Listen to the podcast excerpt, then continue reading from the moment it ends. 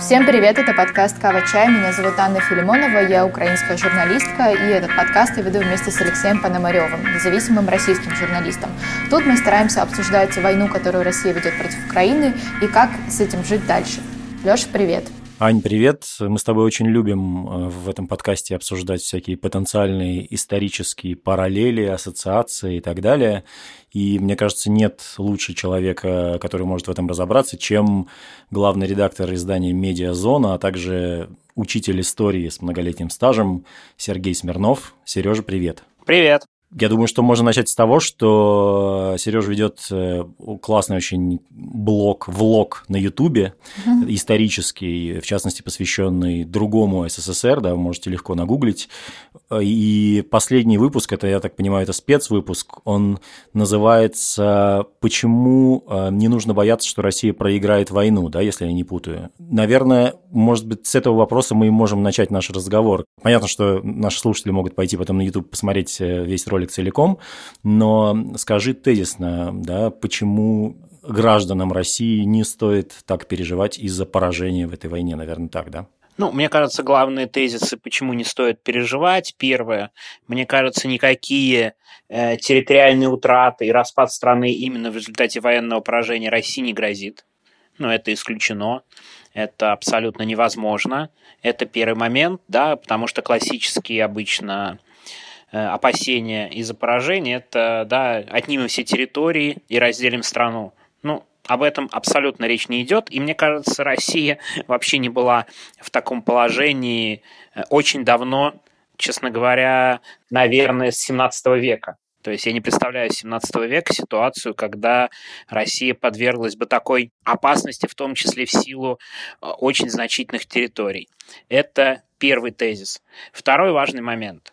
Россия если начинают такие несправедливые войны, а это не первый и не второй случай, и военная машина России, которая вроде должна быть очень мощной и сильной, начинает испытывать сложности, на самом деле оказывается, что проблема не только исключительно в армии, а это структурные проблемы, это огромные проблемы именно внутриполитические, и это абсолютная необходимость реформ.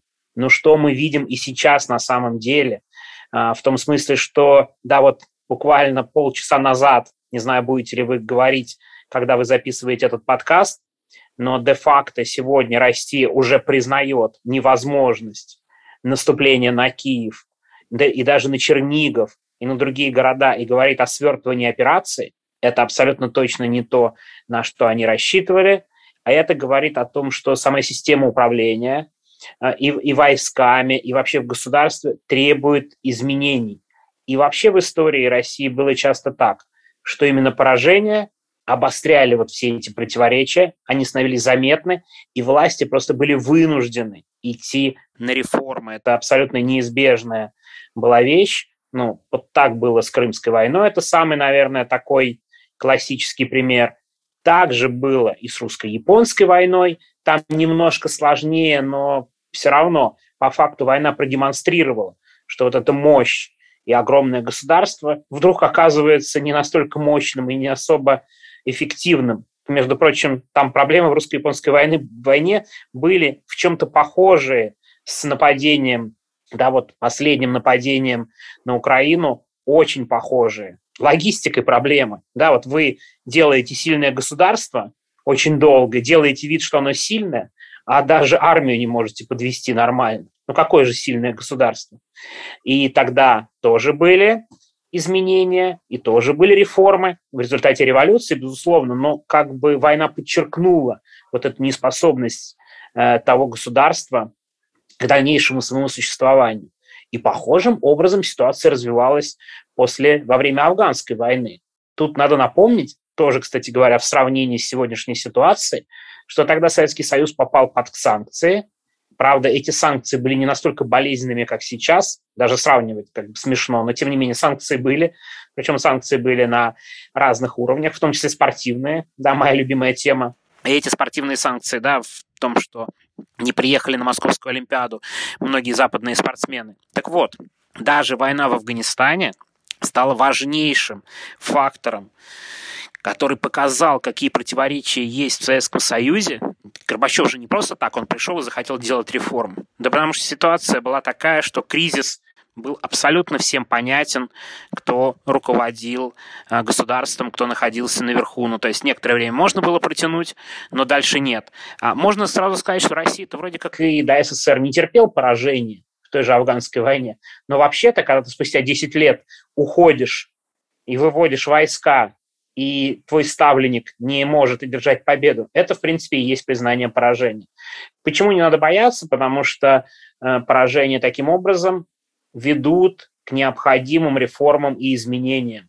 И я, честно говоря, не вижу другого варианта для будущего России в том, чтобы провести коренные, кардинальные изменения внутри страны, а поэтому не надо бояться военного поражения, которое, мне кажется, Россия сама уже начинает постепенно признавать, ну, России, безусловно, в лице Путина. Мне обычно, мне довольно больно говорить, да, а, здесь слово «Россия», хотя я понимаю, что это совершенно справедливо, а, но, тем не менее, вот это поражение, мне кажется, оно де-факто неизбежно. Я уже Леше рассказывала, что у меня есть история 15-летней давности, когда я общалась со своим преподавателем с исторического факультета Одесского университета. И он мне абсолютно серьезно, он такой имперец, э, тогда еще таких людей было много в Одессе, и он мне абсолютно серьезно говорил, что Россия не проиграла ни одной войны. И я помню, что я тогда еще маленькая была, я ему говорю, а, ну а как же русско-японская? Я уже знала о том, что такая война была, она была проиграна. И он э, так интересно отреагировал, он сказал, да, это ерунда, и я вот ношу эту историю с собой 15 лет, и сейчас ее очень часто вспоминаю и думаю о том, а что же происходит в голове вот у человека, который очевидно точно знает, что была и Крымская война 53-56, да, что была и русско-японская война, и был Афганистан, и все эти войны были очень неудачными для России. Почему, откуда возникает вот это желание у определенного количества россиян, понятно, что не у всех, вот это желание верить в то, что Россия ни одной войны не проиграла, вот этот тезис о том, что Россия войны не начинает, а войны заканчивает, откуда это взялось? Вы знаете, честно говоря, ответить на сто процентов я боюсь на это не смогу. Но в том смысле, что я, мало того, не думаю, что здесь есть одна какая-то единая причина, что все именно так думают. Ну, в конце концов, среди тех людей, которые верят, что Россия никогда не проиграла войну, мне кажется, есть и те, кто верит, что Земля плоская. Ну, то есть с ними всерьез спорить о том, что Земля плоская или нет, да, ну, как бы, э, то есть часть людей, которые в это верят, они просто абсолютно невежественные, они абсолютно не знают истории. Я, кстати, сильно допускаю, что руководство России сегодняшнее, вот эта вот элита, принимающая решения, она ближе к этим людям, которые считают, что Земля плоская, нежели к тем, кто всерьез исследует историю. Почему-то у нас принято считать, что вот если у власти люди, значит, они должны хорошо разбираться и умные. Но, поверьте, в истории это далеко не так. И я думаю, они ближе к плоскоземельцам, э, чем к более критически настроенным людям. Это первый момент. Второй момент.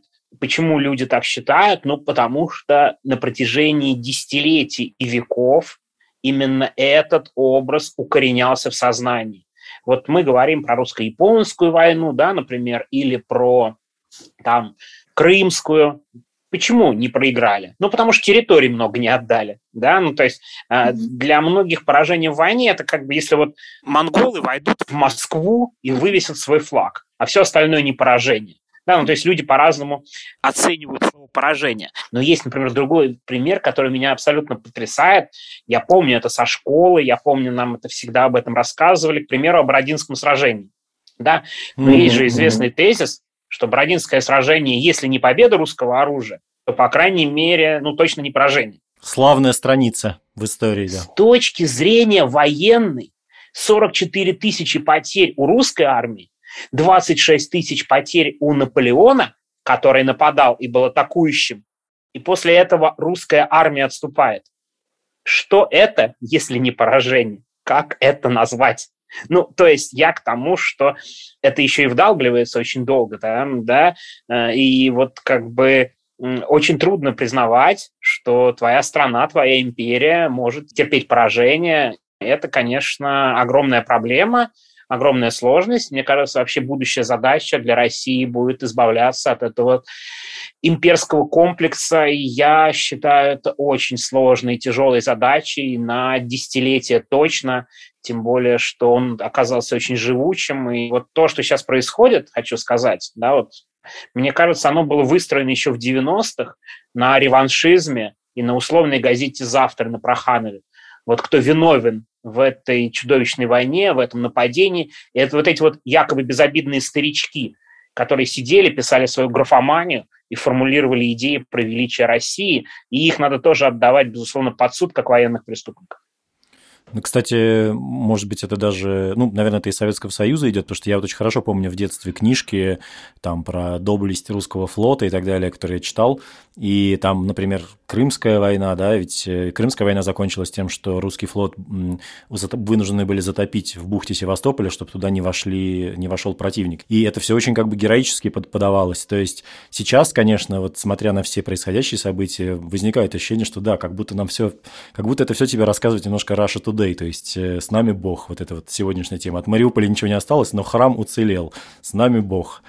Сереж, я знаешь, что хотел спросить? Э, как будто есть ощущение, что э, используется, вот, ну даже если не говорить, вот сейчас все очень любят с Гитлером сравнивать, с речами там Гитлера или с какими-то методами Геббельса, то, что происходит в России, но ведь есть еще какие-то штуки, например, там аннексия Крыма, условно говоря, э, делалась по очень похожему механизму, насколько я понимаю, как и, например, аннексия Северного Кипра турками. То есть как будто используются одни и те же механизмы там раз в 20 лет в разных странах, и мы как бы почему-то никто этому ничему не учится, а все заново как бы это снова, снова едят. Это вот э, справедливое ощущение, я, я пытаюсь утвердиться. Ну, мне кажется, да, вполне себе справедливо, но типа, а зачем придумывать э, да, что-то новое, если есть старые проверенные методы и одинаковые схемы, а полная полная апатия мирового сообщества, да, которая вообще все эти международные организации просто надо распускать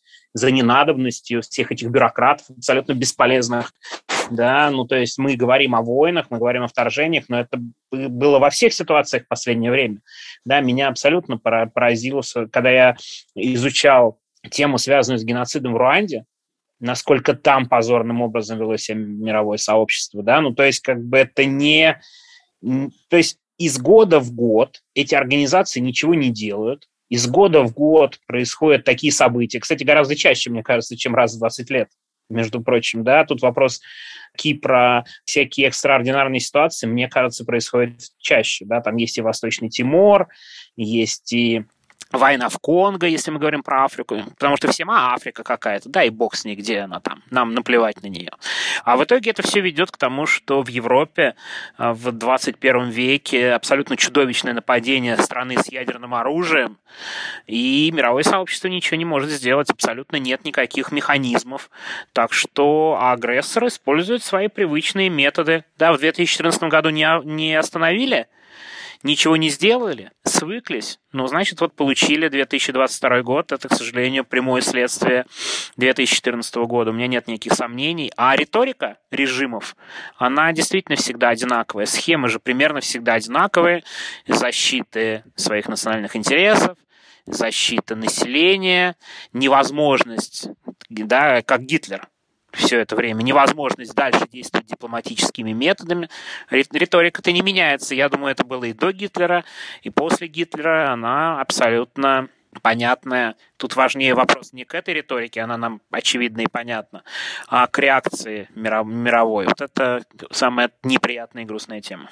Да, мне сейчас что-то я вас слушала, мне вспомнилось, э, я буквально пару лет назад прочла такой текст «Апология истории». Вы наверняка знаете эту книгу. Я написал Марк Блок, э, французский историк, который погиб во время Второй мировой войны. И, собственно, он писал ее практически, по-моему, из окопов.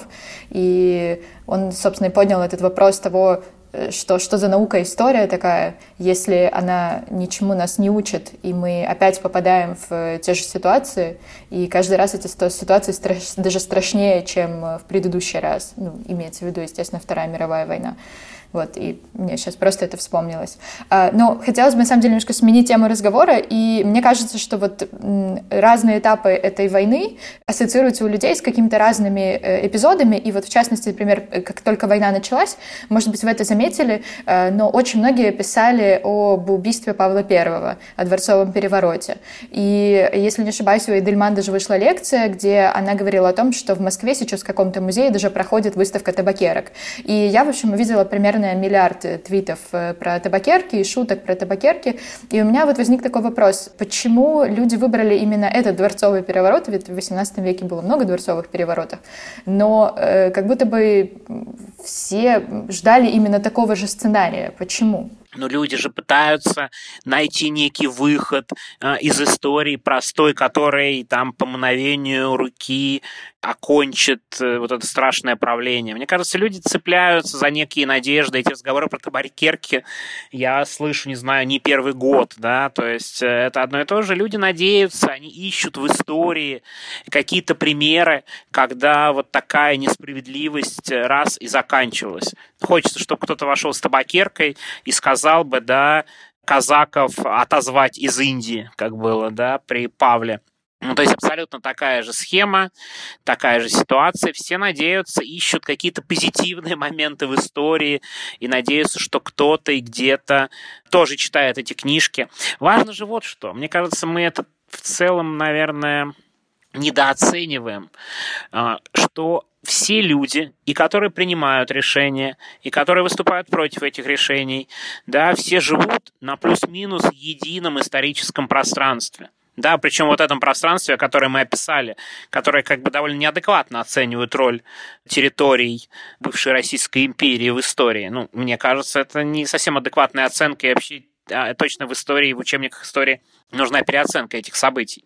И они читают одни и те же книги, пользуются одними и теми же примерами, и поэтому, когда речь идет о, о свержении диктатора, важно же, что Павел I еще и всеми считался сошедшим с ума, как многие сейчас думают о Путине. И поэтому они, конечно, ищут такие примеры. Ну, мне кажется, довольно очевидный ход и очевидная попытка зацепиться за какой-то хороший финал который все может закончить. Но я боюсь, пока у нас есть такие учебники, пока у нас есть пропагандисты типа Проханова, вот эта вот вся нечисть, э, мы окончательно не сможем избавиться от диктатуры, она в том числе в своей голове, а не только в действиях Путина. Путин-то, в конце концов, вот знаете как, это такой типичный абсолютно средний представитель э, советского класса, который в 90-х попал в не самую удобную ситуацию. У него была переоценка ценностей. Отсюда, да, кто-то заряжал воду от э, Чумака, кто-то смотрел Кашпировского, кто-то ударился в какие-то исторические темы исследования. Ну вот, мы видим пример такого человека, которого, да, вот все смешалось в голове, и который потом посчитал себя властителем мира. Проблема, что это все единое такая, такое историческое пространство. Все ищут положительных примеров. Ну, конечно, я думаю, их не будет. История на 100% не повторяется. Никакой табакерки явно не будет в нашей истории. Слушай, а по поводу того, что все перемешалось в голове, может быть, ты можешь э, прокомментировать, э, наверное, не нужно глубоко очень углубляться, но все-таки вот этот тезис про то, что Украину придумал Ленин и Украина несуществующее государство. Ты можешь как-то его вот в нескольких абзацах развенчать? Да, ну, трудно развенчивать, знаете, людей, которые невежественные, но, дел, но думают, что они историки. Ну, то есть есть же проблема, что у нас куча псевдоисторической литературы, которой Путин и оперирует. Ну, то есть в этом главная ключевая проблема. Он читает очень плохую литературу каких-то невежественных людей, она ему заходит, потому что она ему близка с точки зрения риторики, да, и с точки зрения людей, которые играют в домино и пьют пиво, но знаете, если история пошла бы немножко по-другому, Путин и весь его кооператив озера сейчас бы сидел на этом кооперативе озера, пил пиво и такие, да, надо бы этому НАТО задать. Вот такие вот мужики, которые ни в чем не понимают толком. Да серьезно, это абсолютно такой типаж. Вот этих людей сотни тысяч. Просто, просто Путину повезло, а сотням тысяч не очень повезло. Да, но они все таки да, сейчас мы до Берлина, сейчас мы им всем покажем. Ну, то есть они начитались плохой литературы, плохих книжек, а, они помнили из школы, что это сплошные подвиги, что русская армия всегда сильнее всех и абсолютно всегда всех побеждает.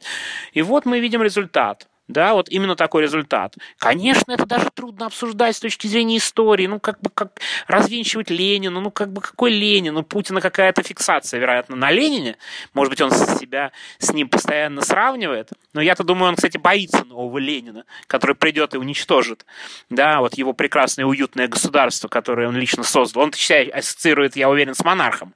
То есть он считает, что он монарх. Да, а Ленин это такая чернь, которая пришла и уничтожила заботливо собранную им страну. Так вот, ну а что тут развенчивать? Ну какой Ленин? Ну как, как, какая Украина, ну о чем вообще, не знаю, идет речь, о, как бы 2022 э, год, ну довольно сложно спорить с какими-то тезисами людей, которые помимо исторической литературы обычно читают книгу, книги про попаданцев. Я все жду, что они перейдут на такую риторику, что Николай I вместе со Сталином освобождают Донбасс. Ну все жду от Путина или Патрушева, вот этих вот безумцев из Совбеза, каких-нибудь таких тезисов, потому что, ну, там явно увлечение не только исторической литературой, но вот этой литературы о попаданцах. Так что, мне кажется, ну, довольно сложно спорить с людьми, которые считают Землю плоской. Ну, вот называется, попробуйте доказать, что она круглая.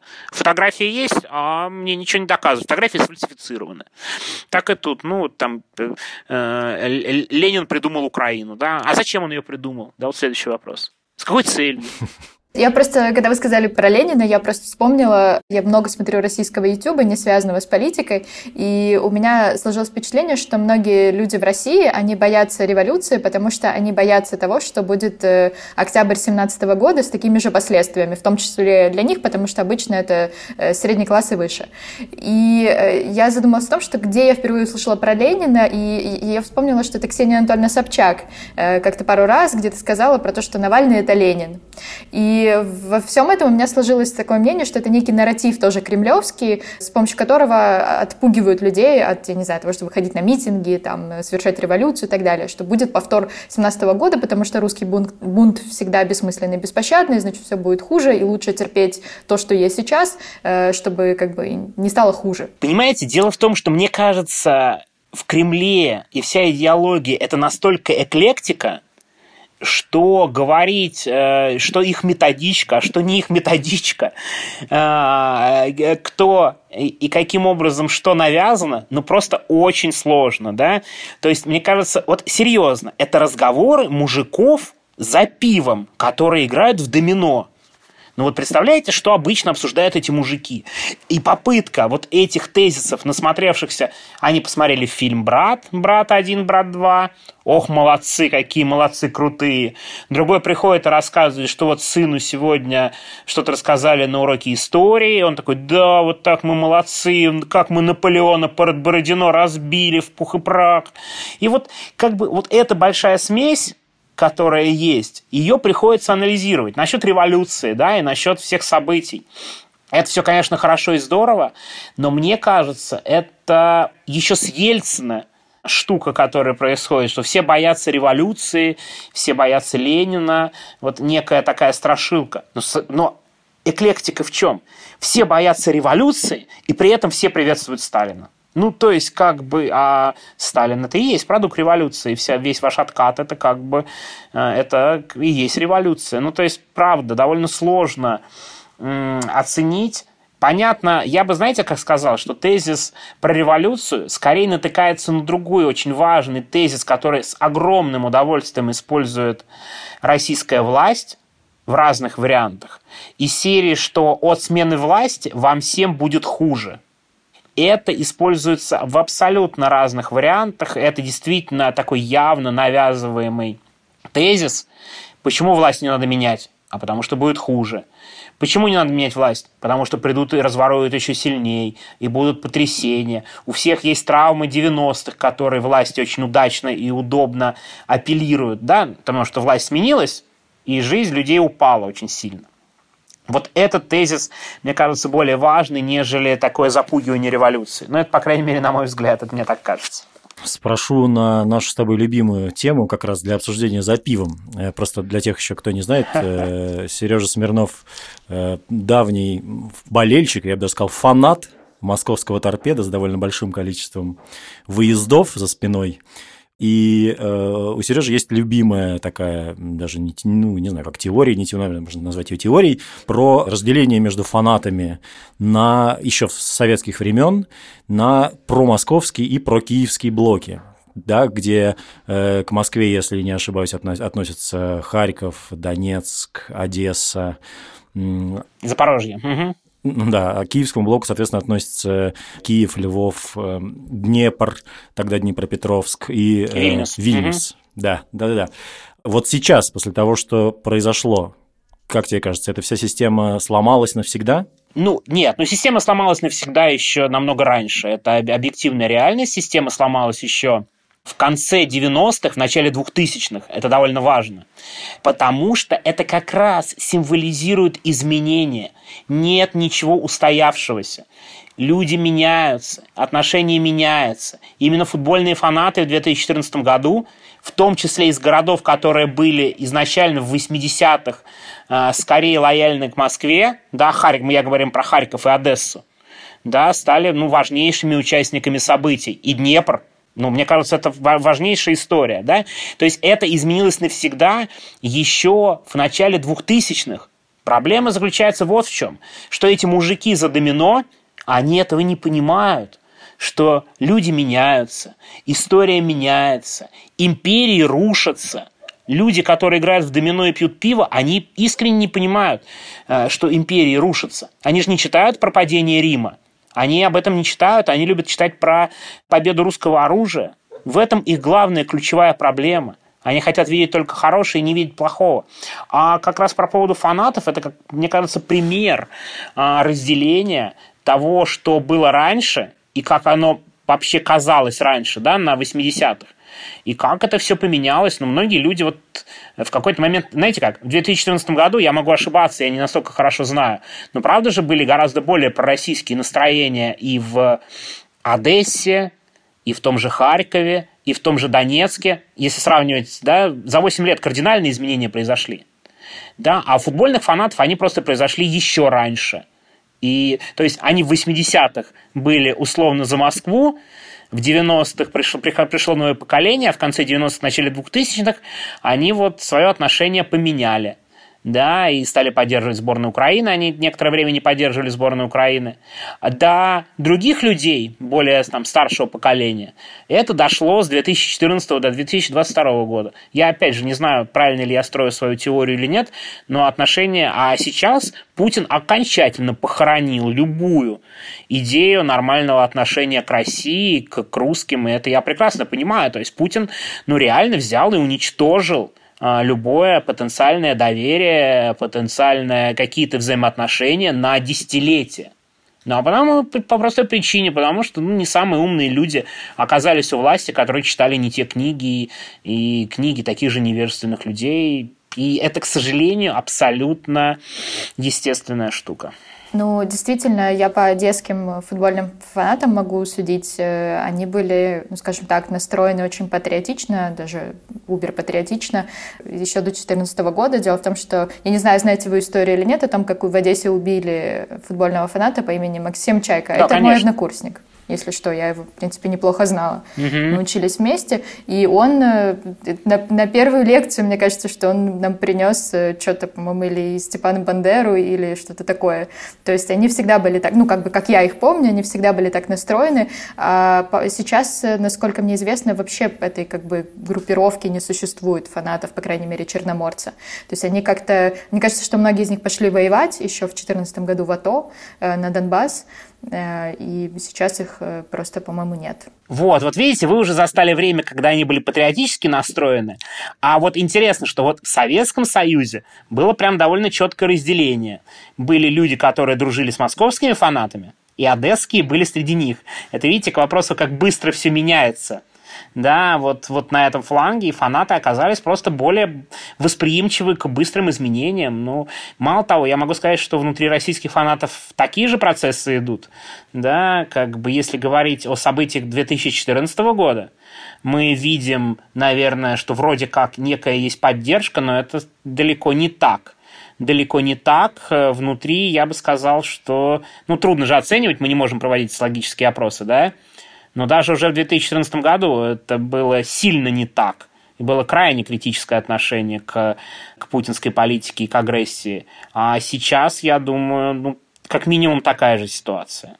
Многие внутри никак не поддерживают то, что происходит, особенно среди молодежи, которая приходит. Слушайте, я погуглил, э, чтобы восстановить в памяти текст э, поэмы Лермонтова «Бородино». Mm. Я просто никогда как-то на нее не смотрел с этой точки зрения, как мы сегодня обсуждали. И там есть абсолютно потрясающий момент, э, когда уже подводятся итоги битвы. Вот смерклась, были все готовы, за утро бой затеять новый и до конца стоять.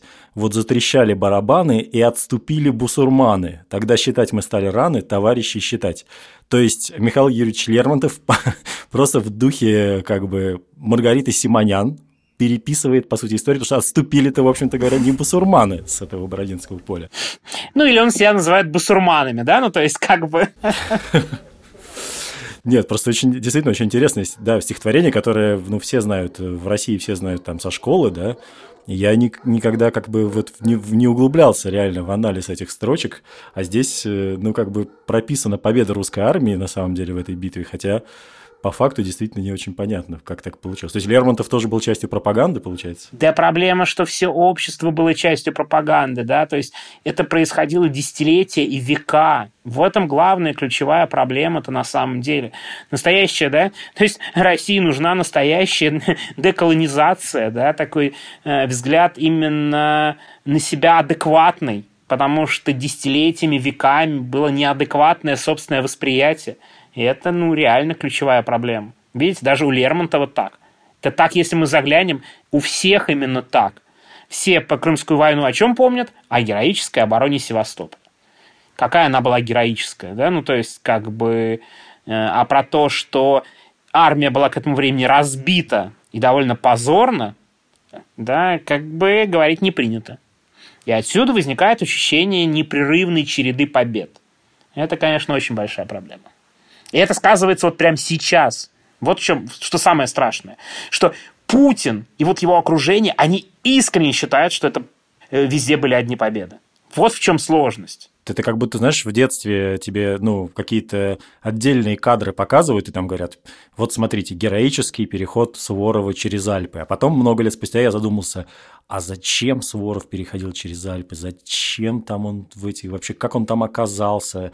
Э, к чему был этот героический переход? К чему, зачем? Ну, что, что было целью этих потерь каких-то безумных там в, в, в снегах, где-то еще не вообще? То есть, э, э, удивительно, что реально в этом в детстве об этом вообще не думаешь. То есть, ну вот тебе говорят, вот было вот так, и это было классно. Ну, так же, как и про Севастополь, ты говоришь, да, то есть там вот героически затопили э, русский флот в бухте, как бы, а что к этому привело, как-то обычно опускается. И это же дикая проблема, если разбираться, да, и это, конечно, это не решить очень быстро. Это кардинальная проблема на будущее.